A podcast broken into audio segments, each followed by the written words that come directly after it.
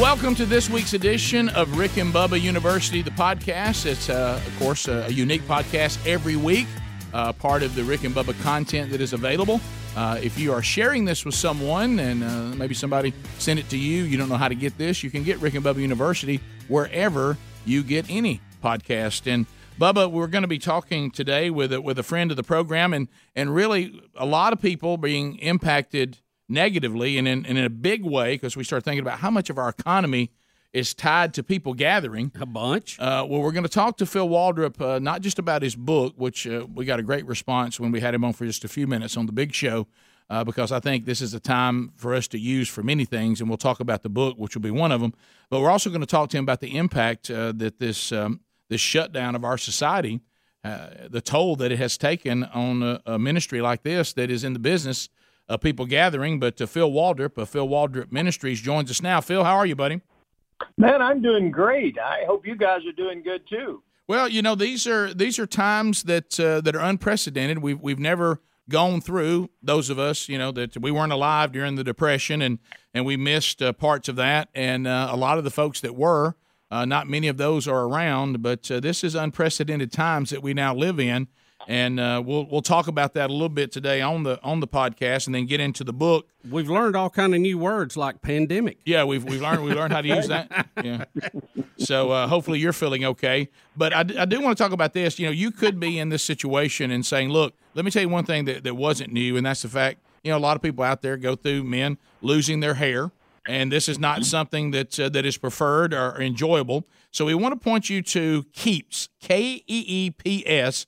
They offer generic versions of, of the only two FDA approved hair loss products.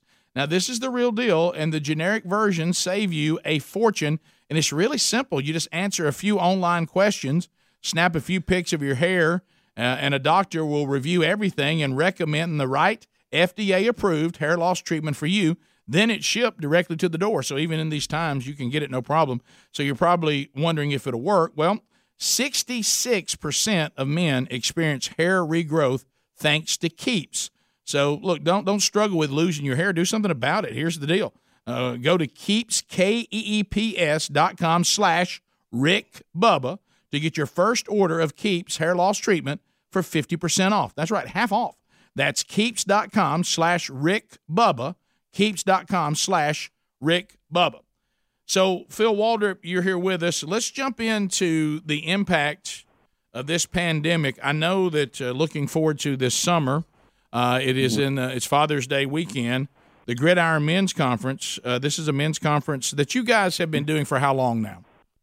A uh, long time. I don't exactly know how long we've been. We actually started doing a men's conference. It was really a retreat several years ago, back actually in the 80s at Shocco Springs in Talladega. And then we moved it to Tuscaloosa for a few years and then to Birmingham. And so we've actually been, uh, you know, don't hold me to this, but I think all total a little about 20 years we've been doing a men's uh, retreat, men's conference. But the gridiron as we know it now, I think this is about our 13th or 14th year that we're going to be doing it. Yeah, and I was honored to be asked to be part of that when it was still in Tuscaloosa. So I've been with you for the trip from Tuscaloosa to Birmingham, and then if we can if we can ha- hold the date and, and it works out, uh, Huntsville, Alabama, coming up this year. But one thing that people may not know uh, is that you your ministry also uh, you know produces Women of Joy, uh, and these are women's conferences, and there there's multiple cities and multiple dates when it comes to your Women of Joy. So I, I can't imagine the impact. So first of all, tell us about the impact on your ministry and these events. Well, I tell you, it, it does have an impact. This has impacted all of us. Fortunately, at this point, We've only had to cancel one of our Women of Joys. It was a smaller one that we do to kick off the year. And then we have uh, moved some of the others. We were able to find some other weekends and move them. Uh, it's just a matter of how long it's going to last. And you know, I'm glad you asked that, Rick, because um, I, I do want to say a word. Many times when people think, you know, it's very easy for someone to, you know, hey, we're just going to, you know, cancel a conference or move a conference or your pastor, hey, it's real easy just to call off church. But there's a lot of impact that happens. I was in Pigeon Forge uh, actually last week, and we were in the process of moving one we had there to actually the first weekend in the summer.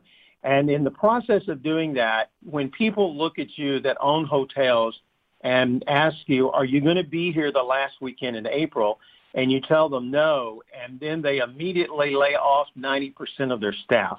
Yep. And you have to look at that single mom walk out and knowing she's not going to uh, have a job for a while. Hopefully, you know, there's government help. But when you see that, you know, it's not as easy. And I've talked to pastors, and churches right now are running about 50% of what their offerings are. So I just want to give a plug, not not for us, but you know, I do think we're going to get through this. We prepare for these because we do so many. We had a tornado that hit the convention center a few years ago in Branson. Um, you remember even Gridiron when it was in Tuscaloosa, a hurricane came through. That's why we ended up moving it to Birmingham, uh, was because so many of the hotels were destroyed. So we kind of prepare for some things to happen, but we don't prepare for it to be at the level that it is now. And so I, I wanted to say a word, if I can, Rick, to people in this time. I know of uncertainty. Don't stop giving to your local church because it's hard. Pastors right now are struggling. Do we lay off staff? When are we going to be back? And, and we're all hoping we're back by Easter. But if we're not, it's going to be long-term effects. So it's affecting a lot of people. I don't minimize those who have lost their job. But for those of us who are in a ministry role, uh, there's hard decisions to have to be made. And and when those are made, I hope people are very kind and supportive, and uh, uh, rather than being unkind and ugly. Yeah, because even though a lot of churches are not meeting right at this moment, the, the work of what they're doing has picked up exponentially of what they're having to oh, do. Actually, it, and you're right. It's actually increased a lot more. And what I mean by that is, you know, a lot more people are out of work. Um, I, I'm talking to pastors every day who are dealing with people who, uh, who, are having some depression uh, the anxiety level is up. So people need somebody to talk to. And I, I talked to a ministry leader this week, and he said that he said it's really set them back because his ministry involves with men and women who are trying to get off some kind of drug addiction, particularly, you know, the, the opioids or whatever. And he said when anxiety comes, people who have struggled with that and they're not through it yet, they tend to go back to, to those things that was in their, you know, what they're trying to get over. Right. And so he was having to double his efforts just to encourage those people who who have really been, you know, trying to go back to that that drug and trying to find some relief. And so you're right. People in ministry are doing more than ever. They're not sitting at home doing nothing. I can assure you that. Yeah, I actually talked to a young lady that was one of two people in a restaurant that was doing curbside service. And she said that she was a recovering addict. And she said my I'm in the middle of these meetings that I go to that help me, and now the meetings aren't being held. I can't do that, and you could tell. She said, "You know, my struggle is." I'm I'm I'm not down the end of the road yet. I still need this help and I need that counseling and certainly I can call somebody on the phone. She said, but those groups meant so much to me. I don't think we really thought about until it happens. You never do until you're forced to. How much of our economy and how much of our lives are tied to people gathering. Oh, totally. And you remember, you know, many people have compared this to 9/11, and in some ways, it did get the attention of our nation. But for those of us who remember, after 9/11, we were trying to encourage the opposite. People were trying to stay at home because they were scared or afraid of what was going to happen. They was afraid if they went to a large gathering, there would be a lot of people who, you know, a terrorist would come or something would happen. And so in those days, the government was doing the opposite. We all were telling people, get out of your house, go, go to church, go to large gatherings, be with people. And we came together. And now it's the reverse of the moment we really need people in our life. We're being told to stay away. And I understand that. I, I'm not faulting the government or anyone for that. I understand the seriousness of the situation. But that causes people who struggle with with some anxiety, depression, uh, with drug addictions, you know, the one thing they don't need is to be isolated. And so what I say to those people who are going to that, remember, phones still work, computers still work. And so even though you may be physically isolated, which you need to be, you can also still stay connected to people. Yeah, so I'm, I'm glad we made that point, and, and about the and about the churches too. I, I talked with someone who works in you know, vocational ministry, and, and they mm-hmm. provide products for churches. You forget about that. This is not an organization that takes donations. This is an organization that is that, that makes their money by producing curriculum and all kinds Right. of things and, and camps that they do over the summer, you know, with youth groups. And they said that their whole way of living vanished literally overnight uh, because because you know if the churches are not doing what they were doing, and then the, your churches that are 500 people or less, you know, 20 percent of of people give a tithe, and what we mean by that, you've seen these surveys, Phil, meaning these are people that their tithe is not negotiable. And, and that's that's usually only about twenty percent of the church body. Now that's sad, but it's true. So most of the churches make it on the the giver that hasn't really committed that they can depend on that. They give when it's it, it feels good or when things are going well. Well, all of that money has dried up. And uh, and and so now more than ever, you know, the tithe and, and, and God, you know, First Peter one six and seven, uh, you know, is clear that we're a lot of times we're allowed to go through, you know, times of, of grieving and suffering to test the genuineness of our faith. And Right. uh, and I think now more than ever, when it comes to the tithe that God demands, uh, you know, it, whether we're going to be obedient to that. True obedience is when you're obedient, even when it's not easy to be. And That- uh, that's exactly right. and and I think now more than ever, because as you said, I know a lot of your medium to small churches. They're telling people, "Here's the check that we have for you. We can't promise another one." Yeah. And uh, and and that's happening everywhere.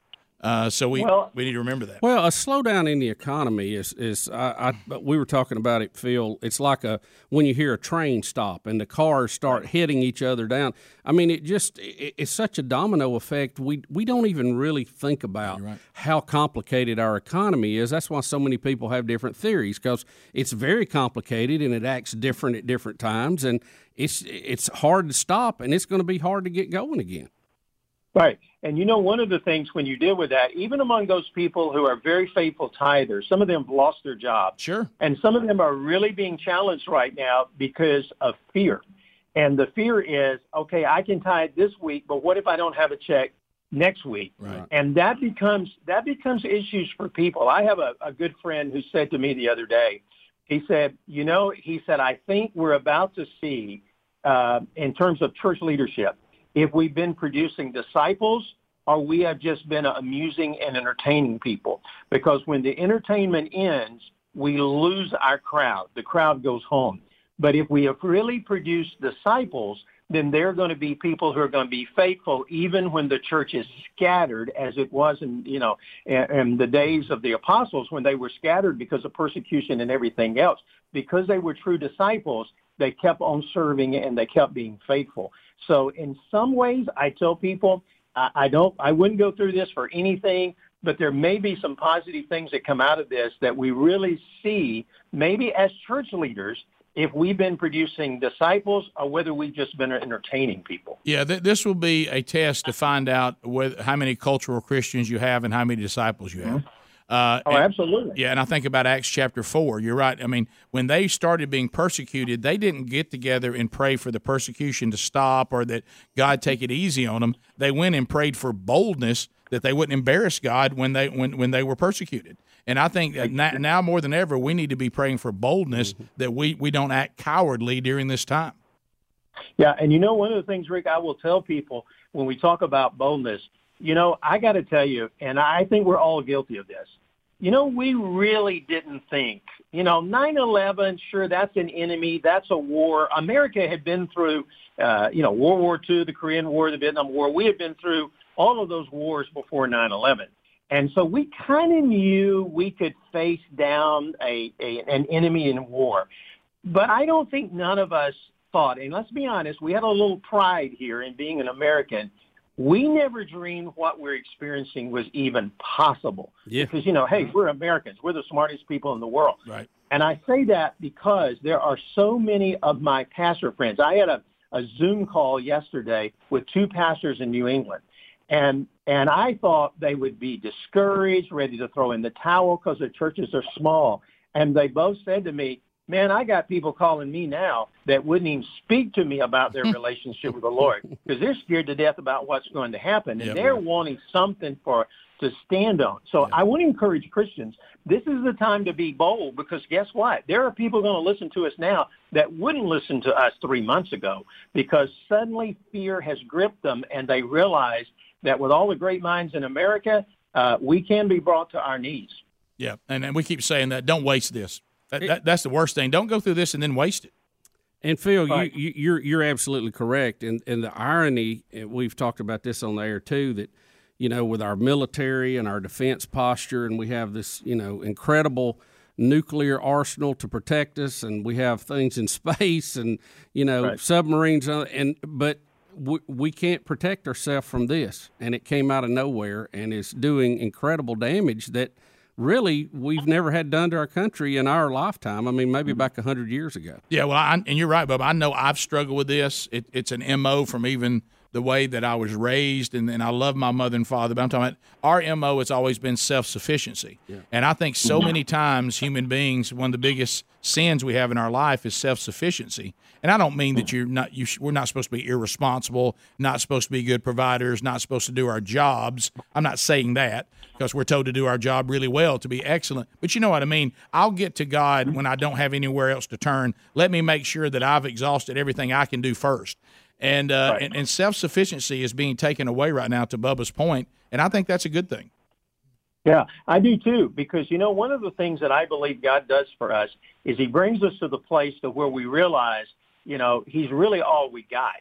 Yeah. And you know, even even in the scientific community, I mean, when have we heard scientists really say we don't know how to deal with this? Right. Now, we got great minds who are working on it, but they don't have a miracle cure. They don't have something a magic wand. I think we all wish they did. Um, and and I tell people what people are losing now, what we've always had in America, we've always had in America was hope. Yeah. We've always had hope. And you know now everybody is grasping for that and reminding us we're going to get through this, and I believe we are too. But you know, in those three things Paul talked about when he said they're about his faith, hope, and love, we talk about hope in the least. But yet, hope is the one thing people have to have. And when people lose hope, they need to hear about the only hope that is found in Christ. That no matter what, because you know what, Rick and, and Bubba, uh, God was not taken off guard. I mean, there was yeah. not a few weeks ago in heaven, they didn't, all the angels didn't start saying, oh my goodness, what happened? And God said, oh wow, I didn't see this coming. Right. No, God did. And even in his love, he's trying to teach us something and trying to show us something so that we come out on the better. Uh, I, I really think, and I'm not just saying spiritually. I, I mean, I think every businessman I've talked to, they're going to do business different. One of the things with our conferences that because we went through an experience a few uh, years ago, uh, eight years ago, when a tornado hit the Branson Convention Center two months before we were there with a Women of Joy event.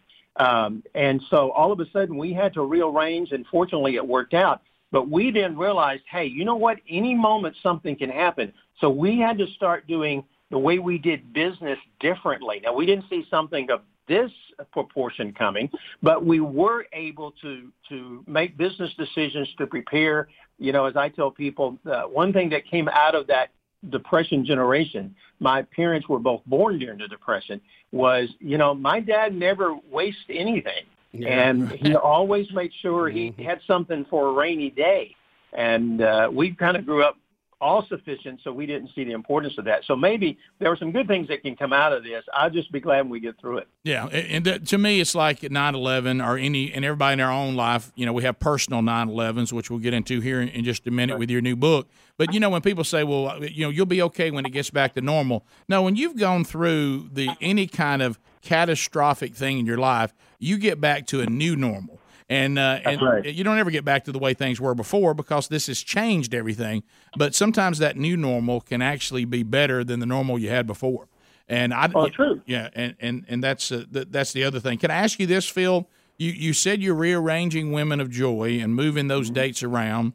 There's only one date for the Gridiron Men's Conference, and it is Father's Day weekend. As of the time of us recording this podcast, is it still on? Yes, we're full speed ahead. The city of Huntsville right now has told us, and they're like everyone else, uh, we don't need to make decisions until we're about 30 days out. Yeah. Um, that gives us plenty of time to, to accommodate. And I think, you know, the response that people are saying um, everywhere that we're talking to is, man, if come June, if we're back, if we're not back to normal where people can gather and be with one another. Well, the effect of that is going to be is going to be very profound. And I think at this point, that's why time is of the essence. And so we're making decisions based on many factors, but partly we know that 30 days out, by the middle of May, we're still okay to make the call and and and say we can't do it or we move it later in the summer or whatever the case may be. But one of the reasons why not just with Gridiron, but all of these cities are pleading with us to yeah. wait till 30 days is if we return to a level of normalcy. You know, it's again to use I think uh, I think it was you or Bubba said a moment ago about the train effect. Yeah. You know, when a train completely stops, you can't just jump in and get to 50 mile an hour in two minutes. Yeah. It takes a while for all of this economy to start going again. And cities will tell you when you have a large event in town, that jump starts the economy. So I think, you know, again, we're watching it very closely. We get updates uh, virtually every day and talking to people, and they're pleading with us, stay the course for now until about 30 days out. You'll have plenty of time to make adjustment. So that's what our plans are right now. I hope men are still planning to be there. Because if we do get back to a level of normalcy, the good thing is we get to be a blessing to the city of Huntsville right. in many ways and just to their economy and everything else. So as of right now, yes, we're planning to do, and any decision that changes of that will be made probably um, around the middle of May. And certainly the Rick and Bubba show will keep you updated on that. And of course, you can go to gridironmen.com to stay focused on that as well. Dot org. Uh, dot org. Dot I'm org. sorry. Yeah. Dot yeah. org. Gridironmen.org. Yeah. Mm-hmm. Gridironmen.org. And here's the other good news. The point you made is so important. I think a lot of people see that as well. That'll affect these speakers, and they'll go on to something else, and that'll affect uh, the Phil Waldrep Ministries, but they'll move on to something else. No, you have to understand events impact the entire community in which they are held, yeah. and those communities do not want to lose that revenue unless it's absolutely necessary. And uh, well, I get can I give you an example of that? Sure. Uh, Pigeon Forge has had to go to a complete shutdown. And of course, that's a tourism town. And so it's based on tourism and events that come to town. Well, their city budget with police and fire and everything they have to do is about $3 million a month. And as of last week, in the month of March, and remember the first part of March, things were going strong.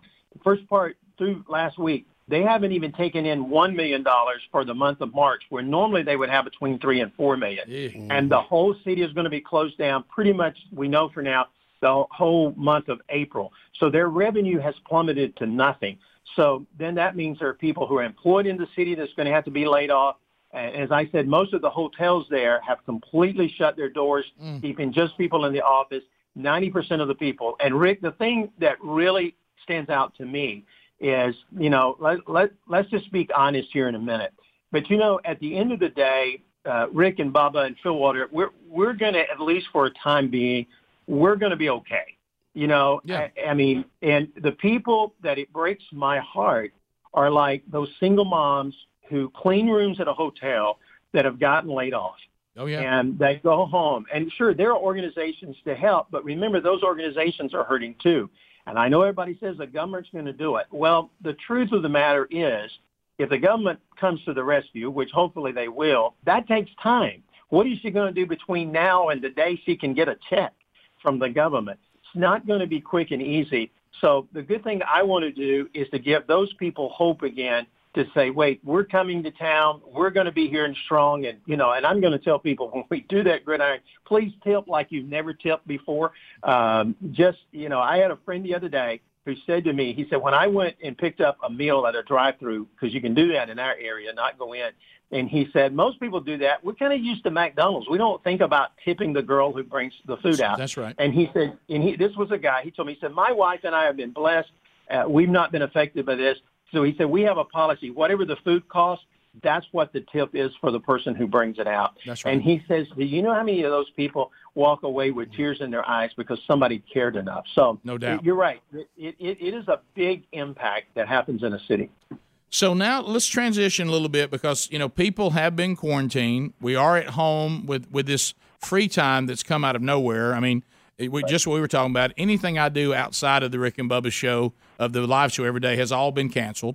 Uh, so I'm not going off doing speaking events right now, and so I'm at home more than I've been at home in years. Our, our kids have come back that are in college; they're back with us, so we we all have free time. and we're Right. and, you know and you think well here's that book that i should have read or here's this issue in my life that i meant to deal with there's time to do it now and you you've written a book called beyond betrayal overcoming past hurts and begin to trust again. Now there's people that have had betrayal in their life. You did. You talk about it in the book. And they might have had that put on the shelf because of the busyness of life. They've never dealt with it.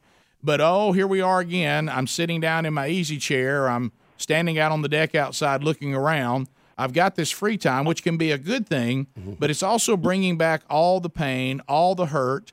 And i'm being reminded again that this is still unresolved in my life and now would be a great time to read this book so so let, let's talk about it and what your intentions are with the book phil Well, let me tell you what happened. Of course, you mentioned that I went through a deep betrayal.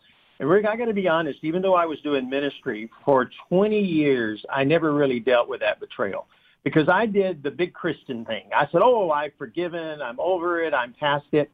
And, you know, it's been my experience, and you know this too. When people start telling me they're over something, most of the time, if they're having to tell me they're over it, they're not over it right and and I began to realize, wait, this really did impact me. And when I started walking through, and and quite frankly, I had to relive some of the pain emotionally, but to walk through it and understand what real forgiveness is and how to get past it where I could trust again. Because when I went through a betrayal, when anybody goes through a betrayal, whether it's your spouse being unfaithful to you, whether it's a business partner, you know, who did something and took the money and ran, maybe your employer, another employee that you share some confidential information, they shared it with a boss, you didn't get the promotion, or just your best friend told a, you know, a secret. Whatever. I mean, the the the, the list is endless. But when you go through a betrayal, the the result is you don't look at people the same anymore. You really don't trust anybody. I mean, you, you start looking at people like, okay, I'm not sure I can trust you. And you, you begin to put on a filter. And many times you don't allow people to get close to you because we build a wall around our heart. And we say, if nobody can get inside to me, if, if I can keep everybody out with this wall, nobody can hurt me. And you're right.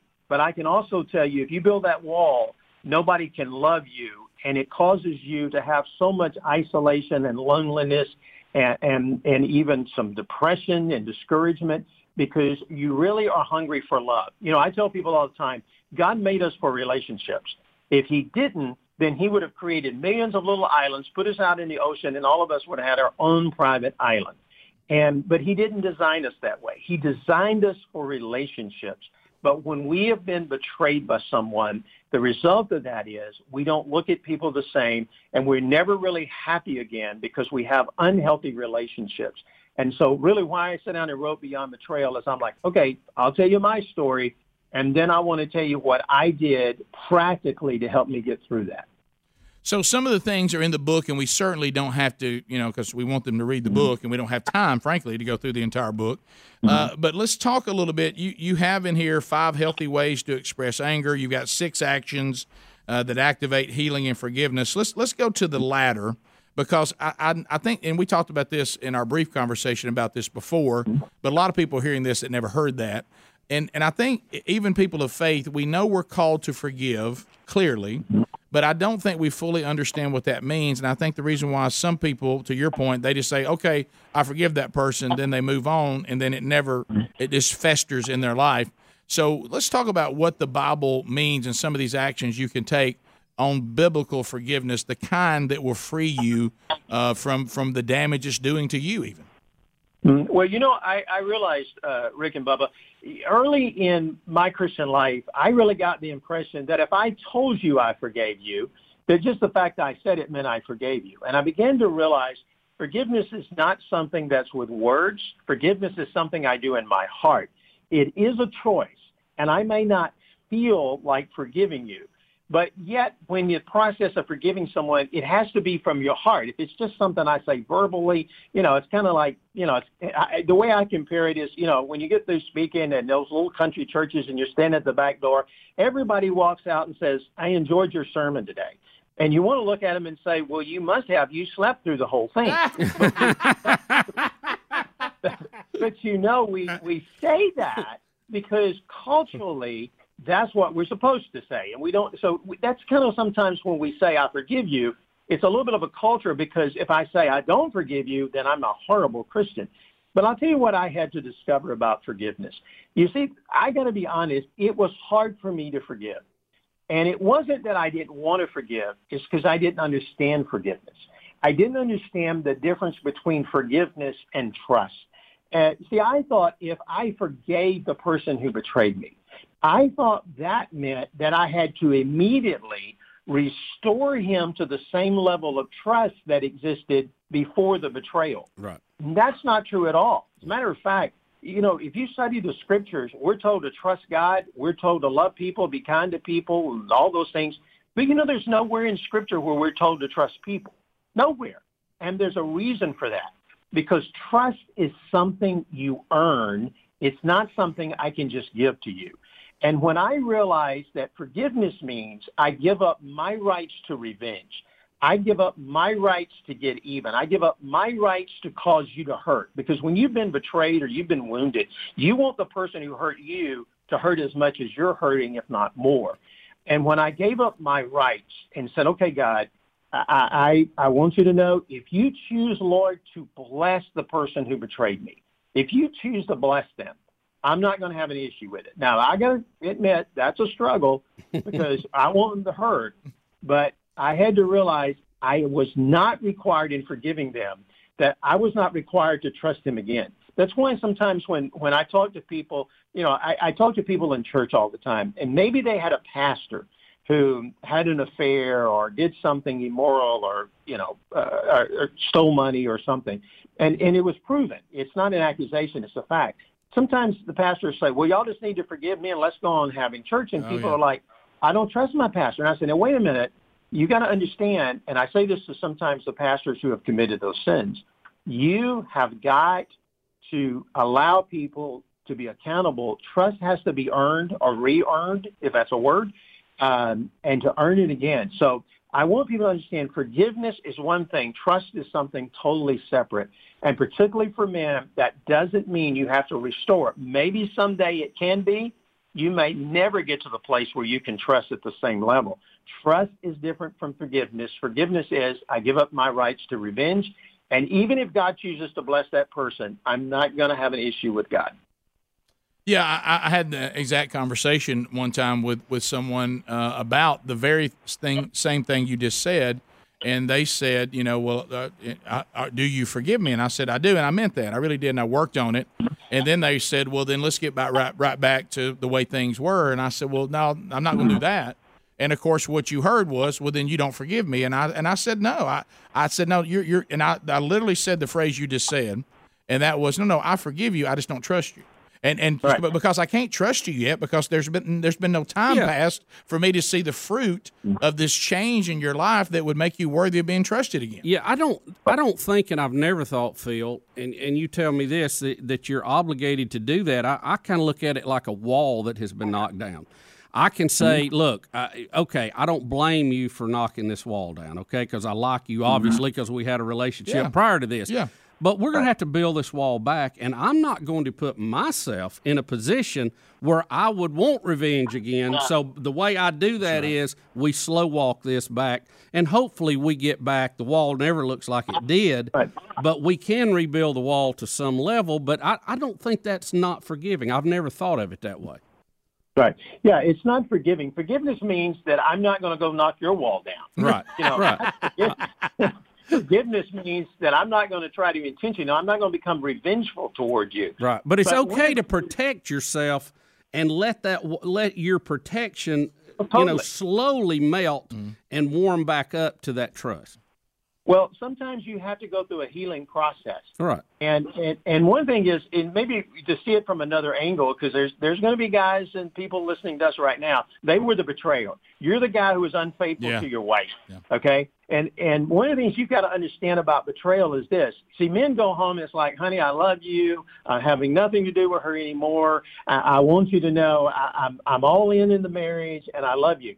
And then the guy says to me, and the next day she's checking my phone messages, Yeah. wanting to see, like, she just sort of trusts me. No, you've got to re-earn that trust. Right. And if you're the betrayer, you've got to be patient and allow the people to question you because that's the only way you're going to get trust again. To allow people to question you, to ask where you've been, who you've been with, allow them to verify it. And if you will allow that and you're sincere, that you understand you caused the wound, so you're going to have to you're going to have to allow that accountability. And sometimes men, especially, we don't like that. We want life to return to normal right. because most people who betray you, they didn't start out to hurt you. They really didn't. They started out as I people say, why does somebody betray you? They betray you because they're selfish. They tr- betray you because they're sinful. And most of the time, see, the devil told your betrayer, nobody will ever know this. Nobody will ever find out about it. And the minute you fall into that sin and you betray somebody, the devil makes sure everybody knows about it. Yep. He goes and he broadcasts it because he is a, you know, he's accuser of the brethren. He wants to destroy your credibility, your integrity, your marriage, whatever the case is. And so he makes sure everybody out there knows what's going on. And uh, and you want to go back to the normal. If you're the betrayer, you want to get back to normal. But it's going to take you a long time to use uh, Bubba's analogy there. You you've got to allow time for the wall to be rebuilt. It takes time, and you've got to allow that. And I think when you're the betrayer, you got to have humility. I mean, repentance oh, sure. requires humility so humility before God and humility before the person you betrayed, because uh, just like just like you not opening up your like say the the man who who betrayed his marriage because he's been on the computer looking at porn. Well, he mm-hmm. wants his wife to when he says, "I'm so sorry, I'm so sorry, I love you, I love you, please forgive me," like the Bible says, and then he doesn't want his wife to have uh, the password to his computer. You know, and she says, right. "Well, let's be open. I want to see. I want to help you. So everything you're doing on the computer, I should be allowed to see." Well, if you're humble, you say, "Yeah, I put myself in that situation, and I want that accountability." Number one, you, you I owe it to you. Number two, it right. may help me not to make that mistake again because now we've we've raised the level of accountability because I really want to fix the problem between the two of us. And I, I think a lot of mm-hmm. times the person who and, and, and it goes both ways, who is the betrayer, thinks that you are being unforgiving because you you're wanting them to pay a price and be punished for what they mm-hmm. did. Now, number one, if we the one who've been betrayed, that can't be our attitude. Our attitude really needs to be you just need to earn that trust again. I don't hold any ill will. I don't want you to suffer, as you said. I don't want to knock your wall down because you knocked mine down. But the, the, the betrayer has to understand that just because someone now says your trust has to be earned again, that's not necessarily means they have the wrong spirit. Right, exactly right. Think of it this way you wouldn't walk out on the street today, see somebody you've never seen before in your life, and you say, hey, buddy, would you hold my wallet for me? I'll be back in one hour to get it. And you've got all your money and your credit cards in the wallet. You wouldn't do that. And the reason is because you don't know that person, you don't trust that person. Right. Now, if you walked out and you really need somebody to hold your wallet, and you saw Bubba and said, "Hey, Bubba, hold my wallet, I'll be back in an hour," you would do that quickly because of a relationship and because of trust and take that into the concept of being betrayed. You suddenly become the person they can't trust again. You're the guy on the street they don't know. The person they thought they knew. That's right. Suddenly you've shattered that. So now you don't know. So you've got to go back to the beginning and start all over in the relationship. And trust has to be earned. And that takes time. And one of the things is I see a lot with people who are the betrayer is they immediately saying, just forgive me. Everybody's got to forgive me. Let's get back to normal. No, if you do that, it's going to be unhealthy because you need the trust factor in your life. And as I tell people, when you betray people, uh, it hurts people, and sometimes they don't. It's a, they may never get over it and they may never be able to trust you again. You know, but I thought that for years. I, I thought, well, if I forgive the person who betrayed me, I've immediately got to put him back in my ministry. No, no, no. Now, today, I, I wish him no ill will. He's been blessed. I'm grateful for that. Uh, I could probably be a friend with him again. He just never could work for me again because I'm not sure that level of trust could be restored for several reasons. But I think that's what we have to understand. Just because I don't trust you doesn't mean I don't forgive you. Do you think sometimes the betray the person who's been betrayed I've heard this a lot, withholds forgiveness. I'm talking about forgiveness, I'm not talking about trust. They withhold forgiveness because they think if they forgive, that means what they the person did to them didn't matter. Oh, yeah, they're oh, almost absolutely. endorsing it. Yeah. yeah. Yeah, and, and I see that a lot, particularly, or or I feel like sometimes people who've been betrayed, they feel like, and I've heard this before. Now I have a license to do the same thing, particularly in a marriage. I, I've got a trump card now. I, I've got me an ace up my sleeve. that, you know, if I ever want to do that, I can go do that and he or she can't get mad at me. No, no, no. That's as equally as wrong because, you know, that's going to hurt too. But I do believe sometimes we use forgiveness almost like a carrot, particularly if somebody wants our forgiveness. Right. Well, I'm not sure I can forgive you, but you know, if you'll go do one, two, three, and four, if you go do these five things, then I'll forgive you.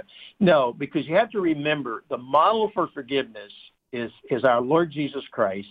And and God Himself is the one we pattern. And God doesn't say to us, "I'll forgive you," you know, if you'll go out and you know do this, this, and this, and when you get good enough, I'll forgive you. No, forgiveness is something that is given and it's not earned. In fact, I tell people forgiveness is the opposite of trust. You earn my trust, but you cannot earn my forgiveness. Forgiveness is something I choose to give to you. Trust is something you earn. So, with about four minutes left, you, you said that, but there are healthy ways to express your anger when you've been betrayed. Hit, hit a few of those. You don't have to hit all five, but, but hit a few of those. Well, let me tell you the main one that helped me was whenever I felt like, as you want to verbalize your anger, I got out a piece of paper and I wrote on a piece of paper what I wanted to say. As a matter of fact, I, I found this when I read a biography of Abraham Lincoln. Abraham Lincoln would get angry at some people in the military when he was president, and he would write them this scolding letter of how terrible they was and how awful they was and what an embarrassment to the Union they were. And then he would say, I'm not going to mail it for two days, and then he would burn it in the fire. But he was able to express it without destroying additional relationships. So what I tell people, when you're feeling this anger and you feel like you got to verbalize something, sit down and write your betrayal a letter. Mm. Just don't give it to them. And that allows you to express what you feel without taking your anger out on other people. In fact, there's there's something I don't know who said this. It's not original with me, but here's what I tell people that you have to understand when you've gone through a betrayal. If you do not heal what hurts you, you will bleed on people who did not cut you. Mm. And you will start hurting your kids, your other friends, right. and other people if you don't deal with that betrayal. And if you start expressing your anger to other people, you're going to destroy those relationships. So express your anger on paper and then shred it. Believe me, it works and it's helpful. And another one I give is remember to read, you know, David was betrayed. Go read the Psalms. My, many of the Psalms is when David is expressing what he wrote out on a piece of paper. The Holy Spirit just made sure it got preserved for us under his inspiration to let us see, hey, he's the king and he feels this way. It's okay to do that. And of course, we I don't take this lightly when you're when you're talking to God and you're praying, you can tell God exactly how you feel. You know how many times I told God what I thought of the person who betrayed me? right, yeah. Go, yeah, go tell Jesus you, on him. You might as well tell yeah. him. He knows anyway. Yeah, right. That's exactly right. Somebody said, I could never tell God that. I said, well, he already knows. I'm not telling him something you don't know. But when we express that, those are healthy ways to do it where we're not destroying other relationships. Yeah, I thought about the writing. I would add to this this little caveat in the times we're living in. If that's an email, what Phil is saying, print it out, read it a few times, don't hit send. That's right. That's right. That's right. That's right. Maybe that's, maybe that's better. I still old fashioned writing stuff out by hand. But yeah, you don't hit send. Or or you do what a friend of mine did. He said, I felt like I had to send the email, so he created another email account and he sent it to himself. ah, that's funny. That's funny. So the book. that I just I felt like I had to hit send. That's good because that was therapeutic for him, but it didn't cause a lot of damage. Uh, right. and, and, usually God repairs things in a way that causes the least amount of damage. We're, we usually cause a lot of damage uh, when we try yep. to do it our way. Beyond betrayal, Phil, thanks for all you're doing. Uh, thanks uh, for uh, I've really enjoyed the relationship that we developed over the years through the gridiron, and look forward to what God has ahead. But the book is called Beyond Betrayal. What a great time during this pandemic You've got the extra time. Maybe there's something in your life, or maybe you're the person who's betrayed somebody else, and this will help you understand it a little better. Beyond Betrayal is available wherever books are sold, and you certainly can go to Phil. I guess you, we can get it off of your website as well. Yeah, there's a special website, beyondbetrayalbook.com, that's been set up just for the book, but you can get it at Amazon, you know, Barnes Noble, Books a Million, anywhere. But if you can go to Beyond uh, BeyondBetrayalBook.com, that's a special website just for the book. Thank you, Phil Waldrep. Thanks for being with us on uh, the latest edition of Rick and Bubba University.